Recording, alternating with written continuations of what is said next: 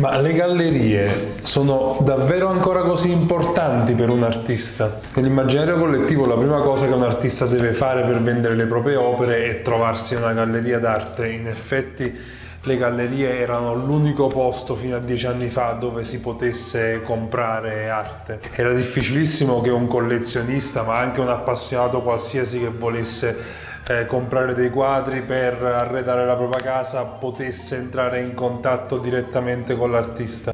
Ma oggi che succede?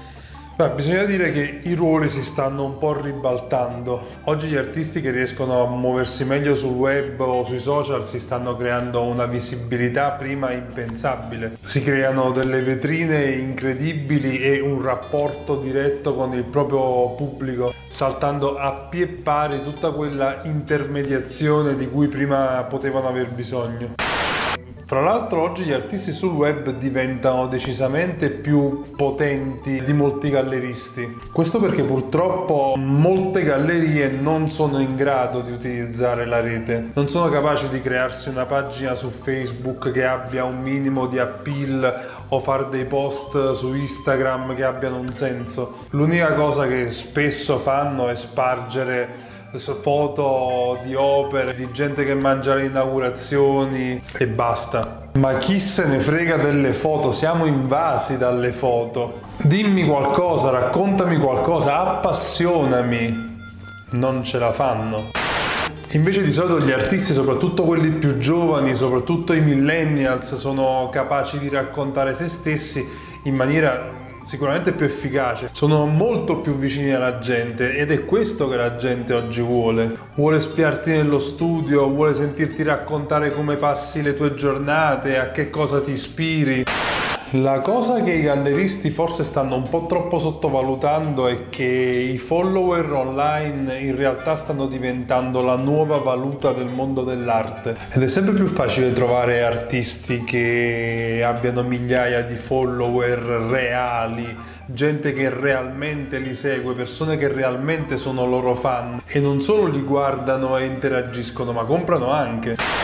Questo un po' eh, cambia le carte in tavola, ribalta la situazione perché fra un po' saranno gli artisti a scegliere con quale galleria mostrarsi, in quale galleria farsi vedere e quindi a quale galleria portare questa visibilità, questo patrimonio di follower che loro hanno. Qualcuno potrebbe obiettare che sì, però il gallerista è l'unico che ti può mettere in condizioni di esporre nei musei o in contesti istituzionali ma in realtà neanche più questo è tanto vero. Cioè io che sono un curatore conosco sì certamente tanti galleristi con cui collaboro, ma eh, ovviamente anche noi che facciamo mostre gli artisti li troviamo ormai nei modi più svariati. Un caso esemplare è quello per esempio della mostra The Wall dove abbiamo esposto Sense of Field, un'opera di un artista giapponese che è diventata l'opera più fotografata e più condivisa sui social. L'artista si chiama Itomi Sato, è di Tokyo e dove l'abbiamo trovata? Su Vimeo.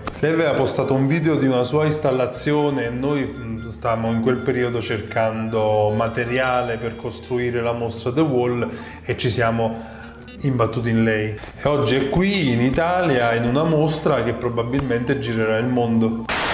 Ovviamente non possiamo pensare che tutto sia facile e immediato, però è un'opportunità che prima non c'era e se sei un artista che vuoi farti conoscere al pubblico e hai preso 100 porte in faccia dai galleristi, oggi hai anche altre strade. Cioè, ovviamente è chiaro che ci deve essere della qualità in quello che fai, non puoi pretendere che metti in rete i tuoi lavori e subito diventi chissà chi ci deve essere della qualità sia nel percorso artistico ma anche eh, in come lo racconti, in come lo comunichi al tuo pubblico. E se non ti piace internet e pensi che tu devi stare chiuso nel tuo studio a lavorare, auguri. Puoi farlo, però dopo non ti lamentare se non ti conosce nessuno e se non vendi.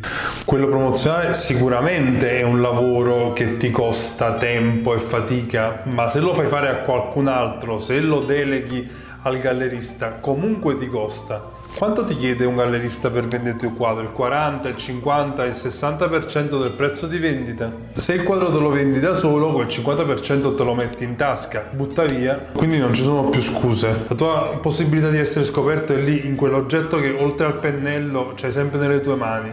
Usalo.